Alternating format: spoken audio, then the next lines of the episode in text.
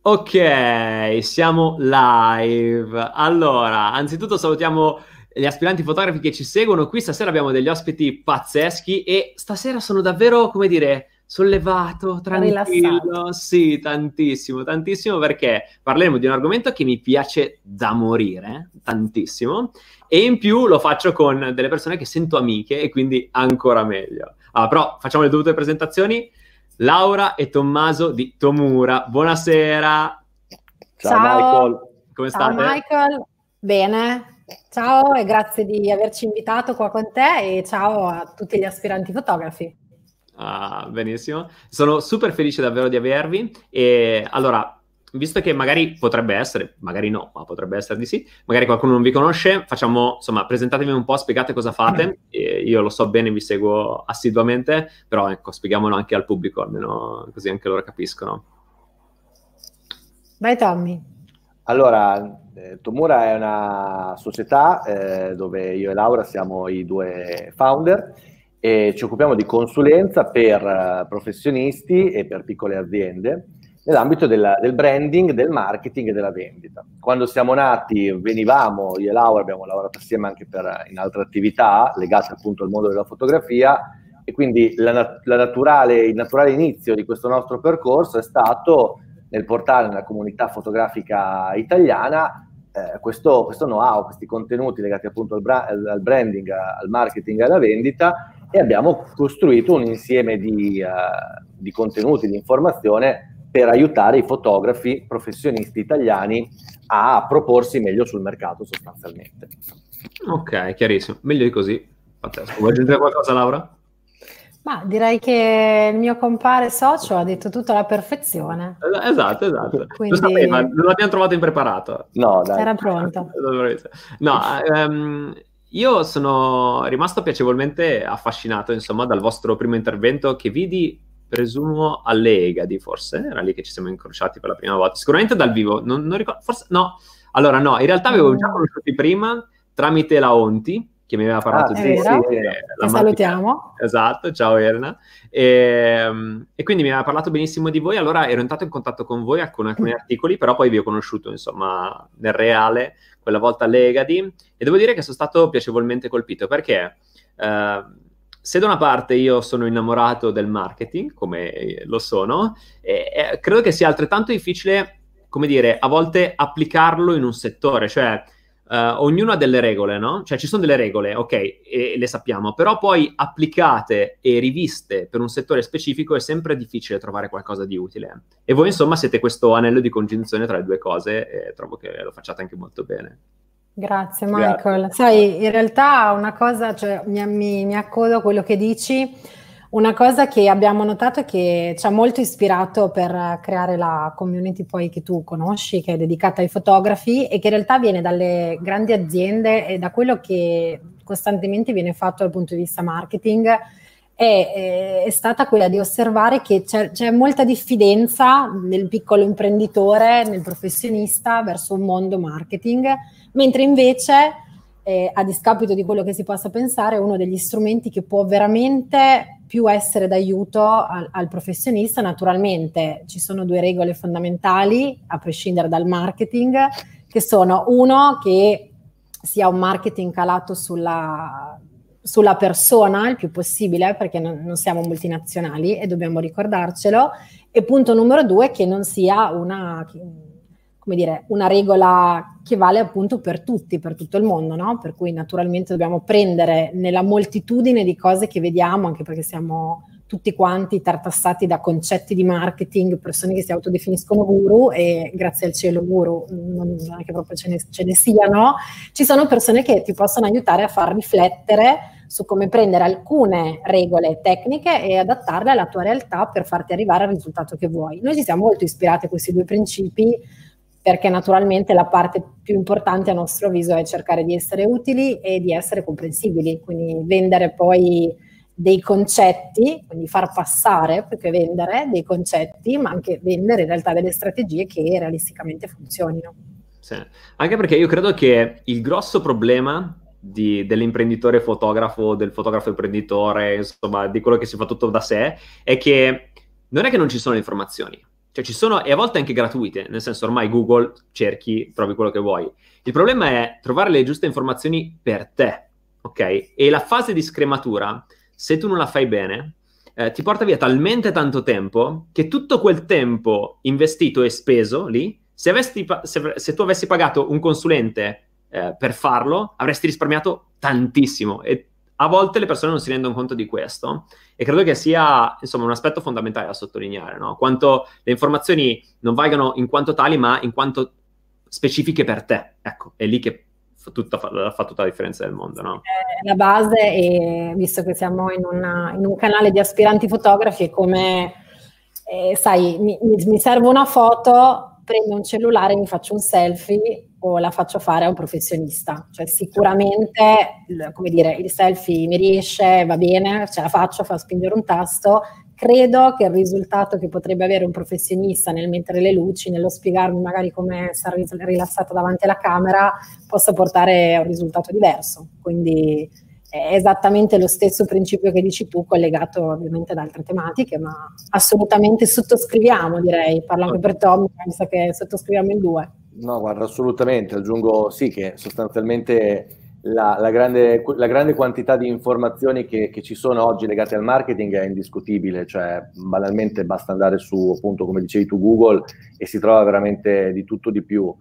Quello che, manca, quello che manca, e ma, ne manca, manca secondo me ancora tanto come figura, è appunto la figura del consulente barra acceleratore, colui che ti va a prendere la, la, teoria, valida poi spesso per grandi aziende o per grandi eh, strutture, e la va a cablare, la va a tradurre, semplificare per le varie realtà, che possono essere appunto un fotografo, come possono essere eh, una wedding planner, come possono essere tanti altri piccoli professionisti che in realtà hanno esigenze e secondo me il call to Michael un punto molto importante, spesso fanno tutto quanto da soli, quindi si dividono in cinque, marketing, vendita, fare quello che fisicamente no, si vende e, e, l'amministrazione, la contabilità e via discorrendo e quindi è chiaro che chi nasce, chi vuole fare, chi desidera fare il fotografo in questo caso, eh, vorrà ovviamente mantenere quanto più possibile del tempo per realizzare le immagini. E quindi deve, secondo me, ci si deve muovere in un'ottica del fare il minimo, con il minimo sforzo nel marketing, nella vendita uguale, per riuscire a posizionarsi e riuscire a vivere di quel mestiere, quindi fare però le cose giuste nel momento giusto, questo è un po' il, il senso. E noi siamo proprio, siamo, diciamo che un po' la nostra fortuna è stata quella di essere dei traduttori di quello che è un mondo enorme del marketing e della comunicazione. Ok, grande. Beh, eh, insomma, siete fondamentali in questo processo, insomma, di, di, di, di, mettersi a capire le strategie marketing. Ma allora, ehm, come sapete, ho avviato questo format che si chiama Convivium, in cui di solito ospito fotografi. E allora, perché ospitare persone che non sono fotografi, ma che si rivolgono comunque ai fotografi, no? Perché io volevo, ok, da una parte l'ispirazione, quindi qualcosa che quando tu guardi sei lì con gli occhi a cuore, non so, parla Gast e dici wow, yeah, ok, mi ispira tantissimo, però dall'altra parte, sull'altro, come dire, eh, piatto della bilancia, volevo mettere qualcosa di pratico, cioè, ok, da una parte c'è l'ispirazione, voglio fare quello, voglio diventare questo, voglio diventare un autore, voglio fare un sacco di esperienza, va benissimo, ma dall'altra voglio degli strumenti pratici per concretizzare la mia idea, il mio sogno. E ehm, allora vi ho chiamato e quando ci siamo sentiti al telefono ci siamo detti, allora facciamo così, facciamo che stasera analizziamo insieme, cosa analizziamo? Le cinque, i cinque errori che vengono più spesso fatti da un fotografo. Ok. Abbiamo deciso di fare questo. Allora, io ne ho, ne ho saputi, me ne hanno detti un paio in anteprima, ma poi non ho voluto spoilerare gli altri perché poi peraltro per me io ce li ho tutti. Quindi voglio capire anche come, capite, come rimettere in senso tutto. E quindi ovviamente poi ci daranno anche delle strategie pratiche per non solo analizzare i nostri problemi, ma anche per risolverli. Vediamo un po'. Uh, vai, quindi partiamo con Allora, prima di far iniziare Tommaso a dirci il primo, voglio fare una piccola premessa che è doverosa perché eh, tu, Michael, magari la conosci chi ci sta seguendo magari adesso no, per cui è doveroso fare questa premessa perché per noi è un punto, una pietra miliare fondamentale di quello che facciamo tutti i giorni. Cioè, viviamo, stiamo vivendo delle, dei tempi in cui si pensa che lo strumento faccia la buona strategia di marketing. Cosa voglio dire? Che eh, faccio adesso TikTok, ieri Instagram, domani il nuovo social network e che quello da solo possa risolvermi tutti quanti i problemi di marketing. Invece, siccome il marketing attiene a eh, molti lati dell'attività imprenditoriale o meno, comunque dell'attività fotografica, quindi di una persona che decide di imprendere con la, con la fotografia e non di farne un hobby fine a se stesso, allora vanno considerati prima di tutto le strategie. Quindi, ovvero tutta una serie di, eh, di punti che sembrano teorici, non lo sono per niente, anzi poi vedremo in questa eh, in questa chiacchierata come diventano molto pratici, però ecco, noi cerchiamo sempre di partire dal punto strategico, quindi da questo punto di vista, come dire, vedrai, lo anticipo, che parleremo molto poco di strumenti perché prima ha senso capire qual è la magia che ogni fotografo può mettere dentro uno strumento, altrimenti, come diceva il buon Harry Potter, eh, non, esiste, non esiste strumento che funzioni, insomma. Quindi, il primo, Tommy, allora, parliamo da, del, dell'approccio no? del, del, mondo del, del fotografo, no? e, e, e, quello che è un classico errore che nasce dalla passione, nasce dal spesso so fare belle immagini, appunto come diceva Laura, ci sono tanti ottimi strumenti che ti permettono in questo momento di andare a pubblicare immagini e ricevere like, riconoscibilità, eccetera, eccetera, eccetera. E quindi dal di qui a quello di farne una professione c'è tanta differenza perché ovviamente avere tanti follower su un social, su YouTube, su Instagram, quello che è, non significa avere una strategia per diventare un influencer che allora può monetizzare in un qualche modo, è molto differente come cosa, bisogna subito mettere le, le, le cose in chiaro. Molto Però rimanendo, rimanendo sulle, sulla parte principale, no? visto che ci sono tanti persone, tante persone che oggi, bellissima questa cosa, democraticamente possono esprimersi liberamente con la fotografia, bisogna iniziare a trovare gli elementi differenzianti della propria fotografia, della propria personalità, della propria capacità di collegarsi al mercato, a un mercato e questo spesso non viene fatto, cioè si pensa che sia, sia, sufficiente in un qualche modo, ne vediamo tanti di fotografi, parliamo con tanti fotografi, eh, che, che, basti la propria visione per riuscire ad, ad ottenere una, un qualche tipo di collegamento col mercato, quindi di riuscire a lavorare. Quando in realtà dobbiamo iniziare a capire quali, quali sono i nostri punti di forza quali, a livello fotografico, ripeto, quindi a livello anche stilistico, cosa sulla quale non entriamo mai, Laura, non, non ci mettiamo mai a fare critica fotografica, eh, non è il nostro ruolo, però eh, usa- capire come scatta una persona ci, anche, ci, ci, permette di capire anche come comunica quella persona, allora questo sì che ci interessa e diventa molto importante. E troppo spesso è quella, la, manca questa consapevolezza del sapere come mi sono differenziato sul mercato, in quale modo e che vantaggio quindi posso dare al mio cliente, a, a, al mio interlocutore dall'altra parte. Laura, se vuoi aggiungere, intanto così mi fermo, se no vado avanti due ore io, eh, lo sai. Sì, diciamo che eh, aggiungo soltanto una, una, specifica che credo possa rendere questo primo punto ancora più calabile nella realtà di ciascuna persona che ci sta, che ci sta ascoltando. Molto spesso, e tra l'altro questa specifica si collega molto al secondo punto che, che introdurrò tra poco, ovvero molto spesso mh, si pensa e, o, o si osserva il mondo attraverso una lente che è la propria lente. Quindi eh, il fotografo molto spesso pensa che per il suo potenziale committente eh, eh, siano importanti gli stessi valori che sono importanti per lui, no? Quindi di solito quello che avviene è io vengo scelto per il mio stile, ok? Devo dire una cosa che ho paura di dirla in questo canale, però eh, noi sai che tendiamo a essere abbastanza sinceri molto spesso là fuori il cliente non ha proprio gli strumenti sempre per comprendere uno stile, cioè comunque un, te- un tecnicismo o una particolarità di un'attrezzatura o la sfumatura diciamo di una post-produzione piuttosto che eh, di una color correction se parliamo magari di video o, o, o eh, cose di questo tipo. E molto più spesso là fuori contano altre cose Altre cose che purtroppo non sono sempre legate alla qualità intesa come eh, concetto a 360 gradi della fotografia, ma tante volte eh, io soprattutto che mi occupo di eh, tendenze del consumatore, scelte del consumatore, vediamo che il mercato sceglie per delle regole, per delle necessità che sono completamente fuori eh, da quello che può essere intesa la tecnica, la qualità o comunque l'oggettiva bellezza, che è un argomento tanto dibattuto, tu Michael lo sai meglio di noi, di una fotografia, ok?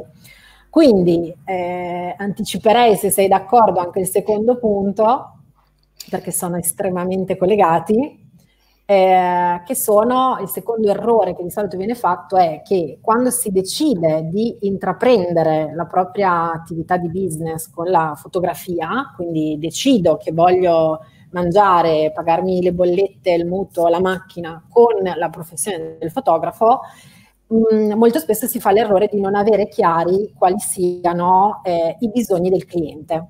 Cioè noi dobbiamo sempre partire dal presupposto che ehm, viviamo in un mondo che è completamente saturo di praticamente qualsiasi cosa, quindi nel momento in cui andiamo in un mercato e eh, innanzitutto dobbiamo identificare una tipologia di cliente, quindi a chi voglio vendere, decido di essere un fotografo che, fa, che venderà dei pezzi d'arte, decido di essere un fotografo che lavorerà con una committenza privata perché magari faccio fotografie alle persone, che siano matrimoni, cresime, comunioni, piccoli eventi, oppure decido di avere come clienti delle aziende, perché magari decido di essere un fotografo di still life o aziendale.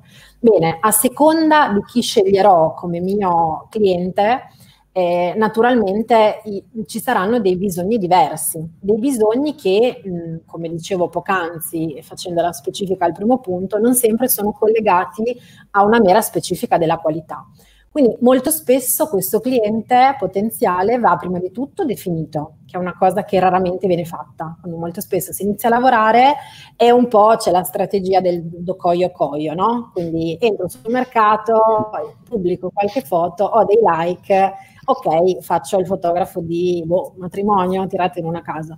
Mentre invece eh, un ragionamento che dovrebbe essere fatto è un po' a monte, cioè a chi voglio mh, comunicare il mio valore? Qual è il cliente che io voglio cercare di prendere sul mercato? Una volta definito questo, capire immediatamente quali sono i bisogni di questo cliente eh, molto spesso i bisogni del cliente, mh, come dicevo prima, sono completamente diversi rispetto a quello che pensiamo noi. Talvolta c'è bisogno di eh, alcune, alcune, doti che magari riguardano la parte empatica, c'è bisogno, soprattutto immaginate chi si occupa di fotografia dedicata alle persone e magari è presente in delle giornate molto particolari eh, dei, dei, dei, clienti, no? Cioè c'è bisogno di quasi un amico che ti porti mano a mano fino a eh, a volte all'altare realisticamente, no? Mentre invece pensiamo magari a un'azienda in cui chi ci contatta eh, chiaramente non è soltanto una persona, ma magari un imprenditore oppure è un responsabile marketing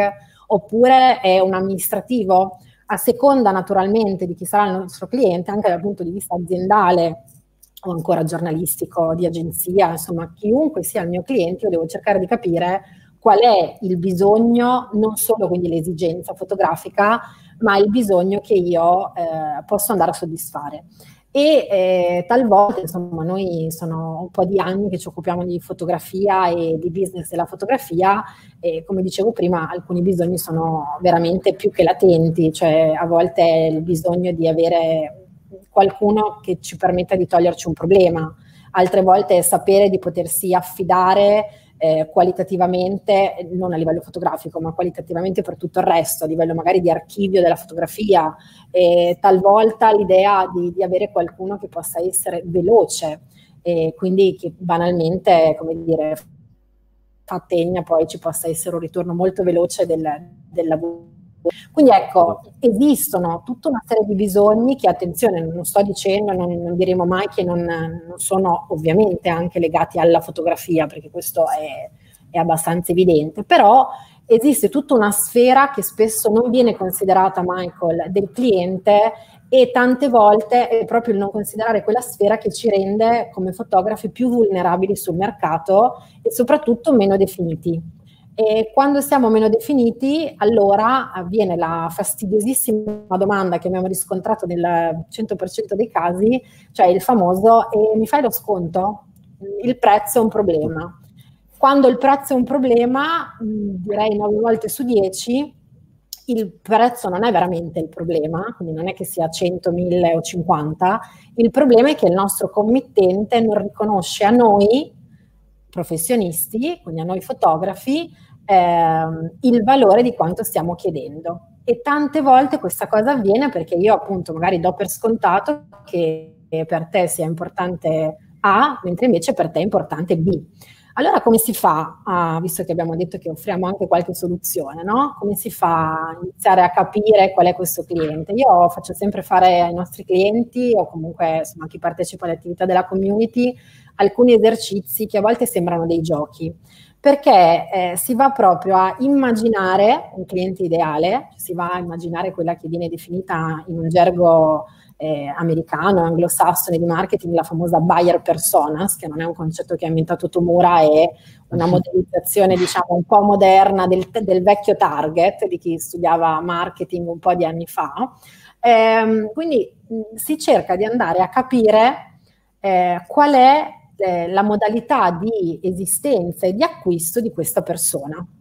Quindi naturalmente abbiamo davanti una futura sposa, abbiamo davanti una futura mamma, abbiamo davanti un'azienda, un direttore marketing che deve fare bella figura col suo capo grazie all'ultima campagna che noi dobbiamo fotografare.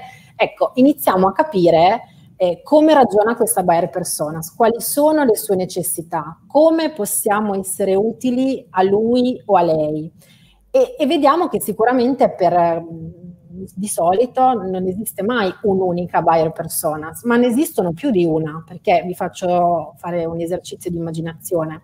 Magari io sono fotografo di gravidanza e matrimonio e magari posso fotografare la, signora, la ragazza Lucia, che però sarà nell'ottica dei bisogni di marketing una persona diversa nel momento in cui si deve sposare o nel momento in cui sta aspettando un bambino. Ed è sempre la stessa persona, sia chiaro, si chiama sempre Lucia, viene sempre da boh, Vicenza e ha sempre 35 anni. Eppure le sue necessità sono completamente diverse, no? Basti immaginare che magari in gravidanza ha delle necessità più legate all'igiene del luogo fotografico piuttosto che eh, dall'avere una scelta di abiti magari da, da indossare e, e, questo ragionamento può essere fatto, Michael, non soltanto per la sfera privata, ma anche per la sfera aziendale. Eh, per la sfera ovviamente più artistica, cioè questo è un, uno di quei buchi che troviamo molto spesso nei fotografi ed è l'abbiamo messo infatti al secondo posto perché è uno degli errori più, più gravi, cioè sottovalutare o non conoscere o sopravvalutare a volte, perché succede anche questo, il bisogno del cliente. Quindi continuare a parlare sostanzialmente arabo eh, davanti a un cliente che sta parlando cinese magari. Quindi eh, chiaramente per quanto possiamo metterci le buone intenzioni non saremo mai chiari, non saremo mai assertivi e, e diretti e quindi questa persona dinanzi a noi magari alla fine sceglierà un altro professionista, un altro fotografo e questo è un problema, devo dire, che attanaglia tantissimi fotografi. Ah, guarda, eh, nel mio piccolo, ah, vabbè, al di là del fatto che devo ancora perfezionare la buyer persona, mettermi lì ancora a definire, oh, l'ho fatto, eh, però devo comunque sempre star lì a levigare le cose, ok. Ma al di là di questo, eh, ho, come dire, ho percepito l'errore quando, eh, soprattutto le prime volte, mi sedevo al tavolo con gli sposi e mi dicevano allora eh", e io partivo dicevo allora senti io ho questo servizio e poi ho questo servizio e poi ho questo servizio e poi ho questo servizio allora loro volevano prenderne uno no? dopo che gli avevano dette 10 non sapevano più cosa scegliere e alla fine manco mi prendevano quelle che volevano prendermi prima dicevo ma allora come funziona allora adesso ho imparato a dire voi cosa, quali sono le vostre esigenze? Cosa vorreste per il vostro, il vostro matrimonio? Come lo immaginate? Quali sono i vostri valori. E allora da lì, poi dopo io dico, ah ok, faccio questo, questo e basta, e il resto lo, lo cestino, capito? Lo metto lì e quindi, questo Bravo. mi è servito. L'ho imparato un pochino, ma posso ancora migliorare, posso ancora migliorare. Guarda, sì,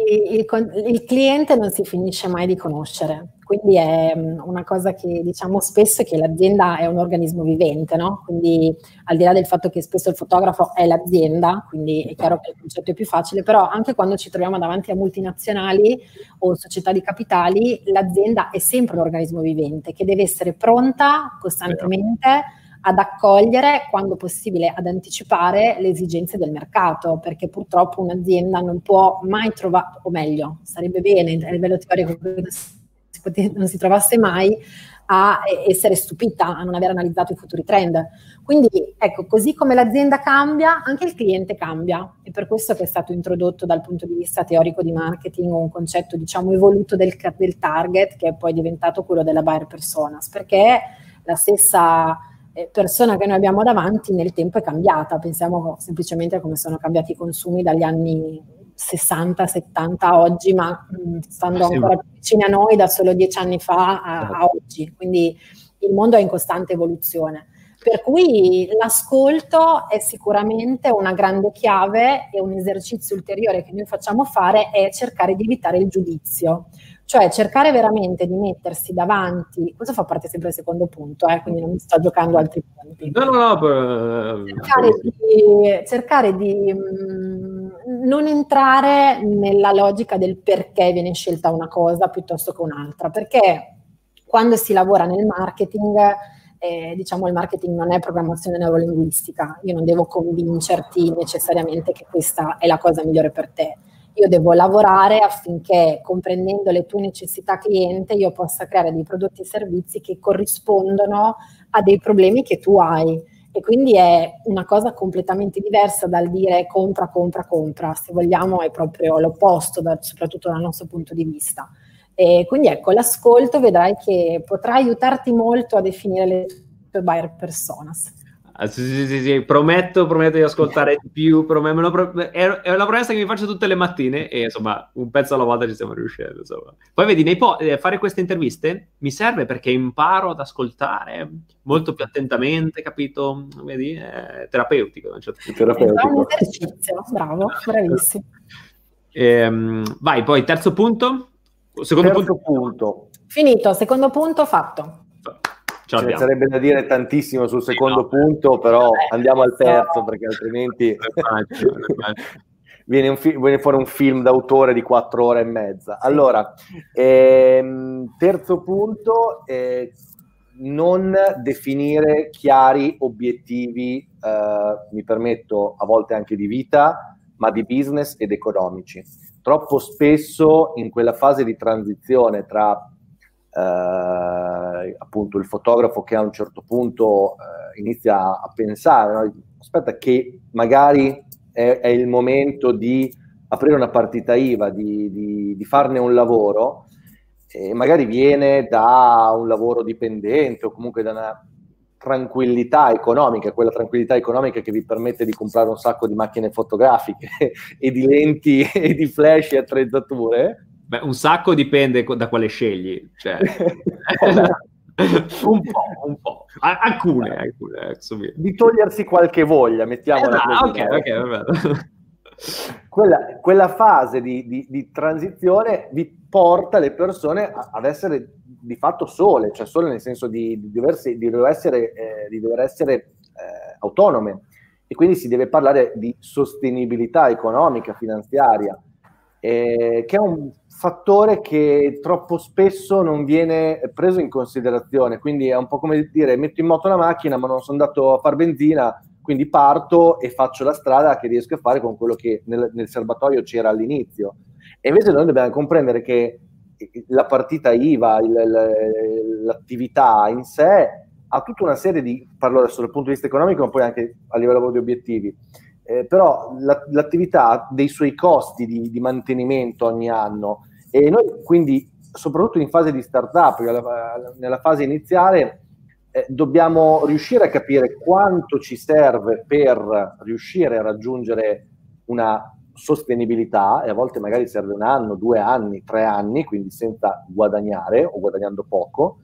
E troppo spesso capita che vediamo appunto, ma non solo fotografi, capita anche a grandi aziende, che arrivano corti e quindi arrivare un po' corti vuol dire poi avere delle difficoltà a non riuscire a, ad avere poi soprattutto una, nella vita personale eh, una soddisfazione, perché poi parliamoci chiaro, nella vita quando poi si hanno pochi soldi non si riesce comunque a, a fare cose che, che, ci fanno stare bene, a, ad avere a che fare con la nostra famiglia in una maniera positiva, a prenderci cura di noi stessi, sono tutte quante cose importanti e tante delle quali si, si fanno con, con, con, i soldi.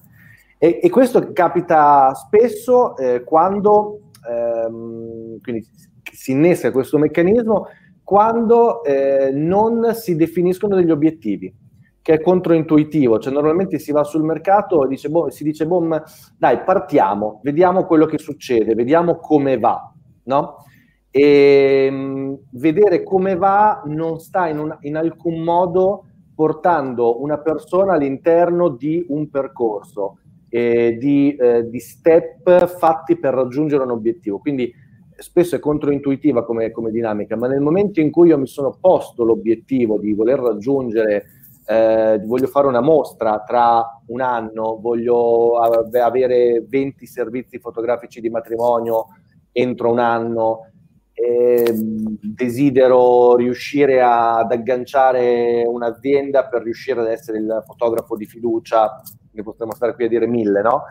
Eh, diventa fondamentale perché allora tutto quello che noi incominciamo a fare, come abbiamo detto prima, le cose che si devono fare all'interno di un'attività sono tante, eh, iniziano ad autoescludersi in funzione di quelle che sono più o meno efficaci per arrivare a quel risultato. E troppo spesso invece quando si parte, Michael, avrei, immagino avrai provato anche tu all'inizio, no? si parte con mille idee, mille situazioni, tantissime cose da gestire. Il definire quali obiettivi voglio raggiungere per avere una sostenibilità economica ti permette di scegliere molto più velocemente, in maniera molto più agile, quali sono quelle azioni che realmente contano e hanno una rilevanza. Eh, di solito parla, c'è una legge che si chiama legge di Pareto, no? 20%, 80%, cioè scegliere sempre quanto più possibile quelle azioni che ti possono portare all'80% del risultato.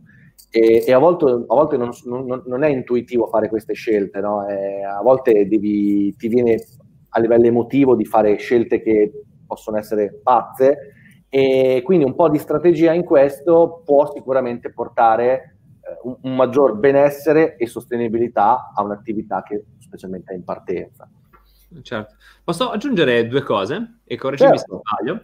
Um, una è l'importanza, secondo me, dal mio punto di vista, per quello che ho notato, di avere anche un punto esterno che, come dire, tracci un po' la via, capisca le tue potenzialità e capisca anche dove settare l'asticella. Perché io noto che a volte l'autoanalisi, anche se fatta in modo insomma preciso, no? che uno si mette e dice ok, adesso mi metto qui, faccio i miei obiettivi, stendo eh, le, i miei milestone del, so, durante l'anno con tutte le mie varie tappe, ok, benissimo, però a volte eh, o sovrastimi o sottostimi le tue potenzialità e invece una persona esterna che ha un quadro migliore, un, magari ha già visto situazioni simili, eh, conosce meglio il business in quella zona eh, o comunque in generale ha più esperienza, riesce a darti, eh, come dire, una traccia che poi da seguire è molto più facile, no? E a volte poi una persona si ritrova in un punto e dice, ma io qua non, non, non, pensavo di essere, di, che ci potessi arrivare nella vita, no? invece magari ci sei arrivato nel giro di pochi mesi, perché qualcuno ha avuto, come dire, la visione più grande della tua e ti ha in qualche modo indirizzato. E credo che sia fondamentale anche questo, no? Nel, nel perseguire gli obiettivi. Ah, sì. Assolutamente, guarda, un consiglio pratico è quello di contornarsi eh, di una, due, tre persone attorno con cui fare mindset, quindi con cui eh, confrontarsi meglio se non ad esempio tutti i fotografi, meglio se ci sia una diversità di punti di vista. Eh, io e Laura abbiamo una serie di persone attorno, che, che, intime, quindi persone di fiducia, persone con cui possiamo condividere punti di vista, strategie di business, cose di questo genere, che ci permettono molto spesso di ritarare quello che nasce normalmente in maniera più emotiva, irrazionale, come idea, come nuovo progetto, come nuovo obiettivo, nuovo prodotto. No? Allora è ovvio che lì c'è l'entusiasmo, quindi ci si va a prendere. Poi condividere con due, uno, due, tre persone di fiducia in un piccolo gruppo eh, quello che è appunto un brainstorming molto ancestrale, iniziale, in fase iniziale, ti aiuta a ritarare bene le cose, a prendere ogni tanto anche qualche bastonata sulla testa, perché comunque tendenzialmente fa bene, e a ritarare appunto quelle che sono delle cose fattibili, perché eh, spesso, insomma, nel momento in cui siamo all'interno del mondo eh, della espressione di se stessi, eh, siamo molto a contatto con l'emotività. E dall'altra parte abbiamo un mercato, la committenza, tutte cose che non, non, tendenzialmente non ragionano in, in ottica emotiva, eh, ragionano in una logica di bisogno, di investimento, di eh, rapporto beneficio, eh, beneficio e ritorno dell'investimento. Quindi dobbiamo capire che lavorare come, come fotografi in questo senso ci, è importante andare a mettere obiettivi e cablarli su quelle che sono, come al solito, le esigenze del mercato. Ottimo. E, ehm, e un'altra seconda cosa che volevo aggiungere, che diciamo l'hai sfiorata, però volevo dire, sottolineare il discorso della liquidità o comunque di, di saper gestire il flusso dei soldi. Io credo che uno dei problemi più grandi, che perché lo so perché l'ho vissuto, cioè ce li ho, guardate che ce li ho, è per quello che lo so, è che anche poi perdi la, dire, la percezione del valore dei soldi. Cioè, mi spiego meglio cosa voglio dire. Se da dipendente tu guadagni, non so, 1500 euro e sono quelli, no? Dai un valore, perché quello è il tuo stipendio mensile, ok? Se tu fai il freelance, magari ci sono mesi che guadagni, spero, insomma, spero per te, più di 1500 euro, no? Però in realtà que- quel numero, poi, poi capirai quando arrivano, ma quel numero non è che proprio ti appartiene tutto tutto, no? E quindi, però tu lo vedi, capito? E quindi la percezione che tu hai, se prima per te 1000 euro avevano un valore, io dico emotivo, mentale, quando poi eh, ti metti in proprio e hai una gestione dei soldi con un flusso di cassa maggiore, devi stare attento a non svalutare l'idea del valore di quei 1000 euro cioè, non so se sono stato chiaro, però credo che sia importante anche questo, no? visto che prima l'hai sfiorata, allora volevo... Assolutamente, assolutamente d'accordo, ci sono due aspetti. Il primo è la gestione no, della, diciamo, delle proprie finanze, della, che vale anche a livello personale, senza avere un'attività certo. dove è importante capire qual è, quelli che sono i tuoi bisogni personali, che status vuoi avere nella società. Cioè, mh, Laura, lo, lo sappiamo tutti, ha uno, ha una, delle esigenze, dei bisogni primari molto elevati eh, da sofferire e quindi di conseguenza ha bisogno banalmente di uno stipendio, ma a prescindere, di Tomura, a prescindere da Tomura, in generale è questo. Io no, io no, magari meno. Allora è chiaro che nel momento in cui andiamo ad avere una partita IVA, quindi abbiamo un'azienda, abbiamo una piccola attività, non possiamo, come spesso accade, eh, prescindere da quello che fatturerà questa attività, cioè dobbiamo fare un ragionamento contrario. Siamo noi che dobbiamo mettere giù un obiettivo di quello che è uno stipendio, a prescindere che ci venga dato da un'azienda per quale siamo dipendenti o dalla nostra partita IVA, che è un obiettivo che ci permette di vivere una vita serena secondo quello che è il nostro punto di vista. E anche qui non c'è giudizio, c'è chi sta bene con una Ferrari, c'è chi gira senza come nulla tenente una macchina fotografica, non ci deve essere giudizio, va benissimo tutto e quindi fissato quell'obiettivo si costruisce la propria attività, la propria strategia commerciale, i propri prodotti, quanto vendere, eccetera, eccetera, eccetera, in funzione di questi obiettivi qui. Eh, e poi è, è, è, molto importante, poi dopo c'è un consiglio che daremo alla fine. Ah, scusa. E, alla fine, alla fine, alla fine. Sì, e, ehm, sì. e, dicevo, la, la, cosa, la seconda cosa è un elemento importantissimo, perdonami se mi rubo un minuto, ma questo sicuramente è proprio a pelle che è l'autostima, il rapporto tra i soldi e l'autostima. E, e questa è una cosa che troppo spesso... cosa, cosa? Dimmi, dimmi Michael, vai.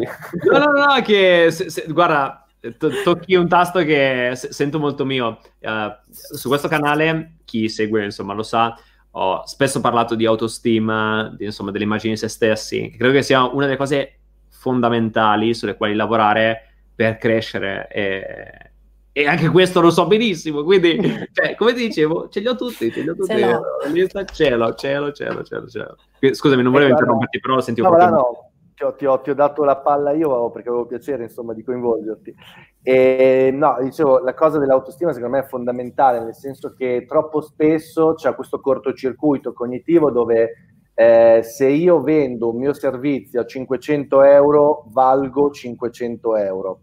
E, e in realtà proprio non, non, ha alcun senso come logica, cioè prendo un'azienda che vende viti, eh, il, prodotto, il, il, prezzo di una vite è, boh, non lo so, 3 centesimi, il suo amministratore delegato eh, eh, prenderà e percepirà uno stipendio molto più elevato dei 5 centesimi, eh, l'azienda fatturerà probabilmente milioni di euro. Ecco, il ragionamento dobbiamo, che dobbiamo fare è che il prezzo è semplicemente un elemento che si collega col mercato, che ha un suo valore eh, a fronte di un servizio e un bisogno che, che, che si uniscono.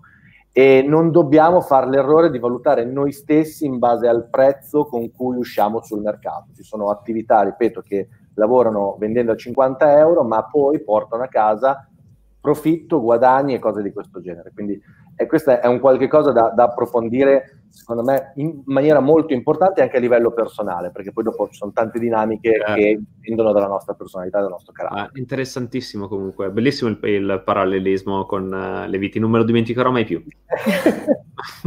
giuro, giuro. Eh, ogni volta penserò, non sono una vite. Bravo. Esatto. Bravo. Eh, Bene, allora, se, se questo era il terzo punto. Esatto, terzo passiamo punto al quarto. Dai che ci siamo, e ce l'ho anche questo, lo sento, lo sento, nel corazon, non, non, lo so, ma io sento che lo so, cioè che ce l'ho, ce l'ho, lo sicuro. Vai. Lo senti sotto pelle. Allora, noi esatto. li abbiamo messi in ordine sparso questi punti, nel senso che Chiariti tutti e tre i punti sopra, quindi fatta pace con la nostra autostima, le nostre paure, con tutte cose che vorrei dire serenamente a tutti che sono normalissime, le ha qualsiasi freelancer, qualsiasi persona eh, che decide di mantenersi con la propria capacità e col proprio talento. Eh, abbiamo notato che chi lavora proprio con la propria creatività magari è un po' ancora più sensibile perché ovviamente per vedere determinati dettagli nella fotografia, con la fotografia sicuramente insomma, sei tendenzialmente una persona un pochino più aperta dal punto vis- di vista della visione, no? quindi anche più sensibile, tante volte non è come sempre, insomma, non è sempre detto. Arrivati a questo punto, quindi fatta tutta questa chiarezza interiore, numerica, usati un po' di bigliettini su cui prendere appunti, si arriva al quarto punto degli errori che solitamente fa un fotografo. E l'errore è proprio attinente a questo punto al marketing. Quindi eh, l'errore è non avere una chiara strategia di marketing. Cosa intendo per non avere una chiara strategia di marketing? Noi lo sappiamo bene, i fotografi frequentano fotografi e parlano di fotografia e fotografano solitamente. Quindi molto spesso avviene che ci sono dei, delle sorte di leggende metropolitane per cui si fanno un po' con una strategia latina, che è la famosa strategia ad cazzum, perdonami. Eh, no. famosa strategia. Era chiara, no? La, la, la, latina, giusto? Latina. Bravissimo, bravissimo. Si fanno un po' dei tentativi mal riusciti eh, di attività. Il problema di queste attività, Michael, qual è? Che eh, le faccio in maniera randomica, eh, quindi, che ne so, ho sentito che per te, Michael, ha funzionato fare dei, dei video su YouTube, come quelli che stai facendo, e quindi inizio a farli. Ma inizio a farli senza sapere cosa dire, come dire, con che tono di voce dire quello che sto dicendo, eh, in quanto tempo sviluppare il mio, il mio, progetto, quanto mi deve rendere dal punto di vista economico. E quindi di conseguenza faccio un po' di azioni, poi che ne so, domani invece parlo con Tommaso che mi ha detto che per lui è stato vincente eh, fare dei video su TikTok e allora apro anche TikTok. E, e, poi vuoi non esserci su Instagram e poi vogliamo non fare qualcosa su Pinterest. Ecco, questo non è marketing, noi lo diciamo sempre con, eh, facendo un po' sgranare gli occhi. Avere una strategia di marketing significa mettere in fila quello che vi abbiamo detto sopra, quindi capire a chi sto comunicando, capire quali sono banalmente i canali eh, di marketing che egli usa. È una cosa che ricordiamo in queste epoche digitali è che molto spesso si sottostima la relazione, si sottostima il, eh, il marketing diciamo di una volta, no? il vecchio volantino, chiamiamolo così, quando invece ancora eh, da più punti di vista una, una grande efficacia. E naturalmente avere una, una, chiara strategia di marketing significa soprattutto avere, eh, mettere insieme degli obiettivi, capire Quindi un, ci prendiamo un bel foglio per diventare molto pratici. Iniziamo a dire, bene, oggi, che ne so, faccio, fanno di solito ottobre no? i budget di marketing per l'anno successivo. Noi possiamo farlo come imprenditori anche il primo di gennaio di ogni anno e dire, bene, quest'anno cosa voglio raggiungere?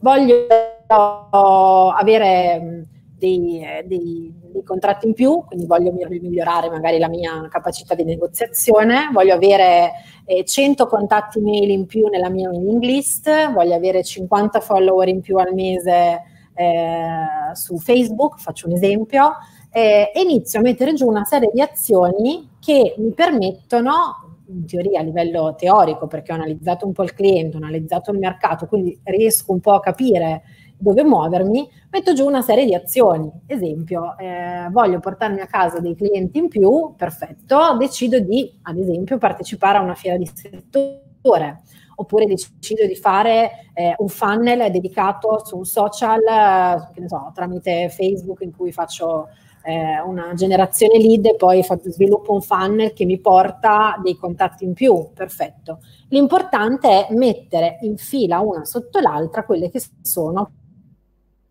le, le mie strategie e naturalmente farlo in una logica che viene definita smart, quindi in una logica specifica, quindi eh, non come dire dando numeri, ma cercando un po' di definire qualcosa che possa essere chiaro per canale. Decido di fare questo con il mio sito, decido di fare questo con la mia comunicazione su Facebook, decido di fare quest'altra cosa attraverso, che ne so, una fiera eh, quindi smart M come misurabile, quindi devo cercare Michael di non andare a pancia perché purtroppo un anno di lavoro è lungo e se vado ogni volta a pancia faccio fatica a capire cosa ha funzionato e cosa no. Devono essere degli obiettivi visibili, quindi naturalmente non posso magari immaginarmi inizio oggi a lavorare, non posso pensare che, che so, fra sei mesi potrò avere... Eh, ne so, già contratti miliarda, milionari o miliardari, perché insomma potrebbe essere, però bisogna che inizio a settarmi delle, degli obiettivi che possano realisticamente essere raggiunti. E devono essere appunto realistici, per cui attinenti un po' alla realtà e quantomeno, secondo noi, collocati non su quelli che sono, ehm, diciamo, le l'ego, ma collocati in quelle che sono delle eh, degli obiettivi reali. Paradossalmente molto spesso si sta attenti a quanti like abbiamo sotto una foto, poi magari abbiamo il telefono fermo perché nessuno ci contatta per avere da noi dei preventivi e questo è un grande problema di marketing. E, e, infine devono essere basati sul tempo, quindi devo, quando parlo di marketing, cercare di collegare quello che penso di fare non solo in relazione a un obiettivo, ma anche in relazione a un tempo, perché ovviamente, proprio perché io ho eh, delle necessità economiche, avrò bisogno di sviluppare una strategia che possa essere, che ne so, mensile, settimanale, annuale e chiaramente quindi suddividere in questo foglio quelli che sono come dire, le, le, mie attività e susseguentemente andare a capire dove dispiegare le mie forze di marketing attraverso ad esempio quali canali. Parliamo di canali, siano essi online o offline, eh, proprio quando decidiamo di scegliere la strategia. E oggi lo vediamo, di strategie ce ne sono miliardi, eh, molto spesso vengono vendute come strategie che sono strategie super vincenti che ti faranno vincere eh, che ne so, il successo. E invece, insomma, molto spesso la strategia vincente è molto più semplice di quello che ci immaginiamo e soprattutto, soprattutto parlo per il fotografo che solitamente ha business che più o meno sono locali o comunque nazionali, un pochino più raggiungibile di quello che ci immaginiamo. E quindi non avere una chiara strategia e fare un po' delle cose in maniera randomiche senza misurare è un gravissimo errore di marketing anche perché, eh, concludo il quarto punto, eh, non, ri- non riuscirò mai a definire, a capire, uno, cosa ha funzionato, due, cosa non ha funzionato e soprattutto dove magari continuare a investire o investire con maggiore forza. Assolutamente. Guarda, ti dico, uh, YouTube per me è stata un'esperienza super formativa a livello marketing, più che altro perché ho fatto talmente tanti errori, ma talmente tanti, che, eh, che, alla fine alcune cose le ho imparate. E poi ovviamente le ho riportate nel, nel mio business. No? Il primo su tutti è che io ho fatto esattamente, esattamente l'opposto di quello che tu hai detto all'inizio. Cioè, cioè, tu hai detto, no ragazzi, dovete, prima di fare qualsiasi cosa, sedetevi, pensate un po', e io invece ho detto, ma bello YouTube, e ho caricato video a caso, ok? E infatti non avevo risultati, e non li ho avuti per un sacco di tempo, ma cioè, per, per moltissimo tempo. Poi ho capito diverse cose e ho, come dire, ricalibrato la strategia, e con una strategia anche, voglio dire, non eccezionale, è meglio di non avere una strategia. Ecco, cioè perlomeno, nel senso, ottieni molti più risultati. Poi è chiaro che anche qui puoi fare da solo ed è già un ottimo punto.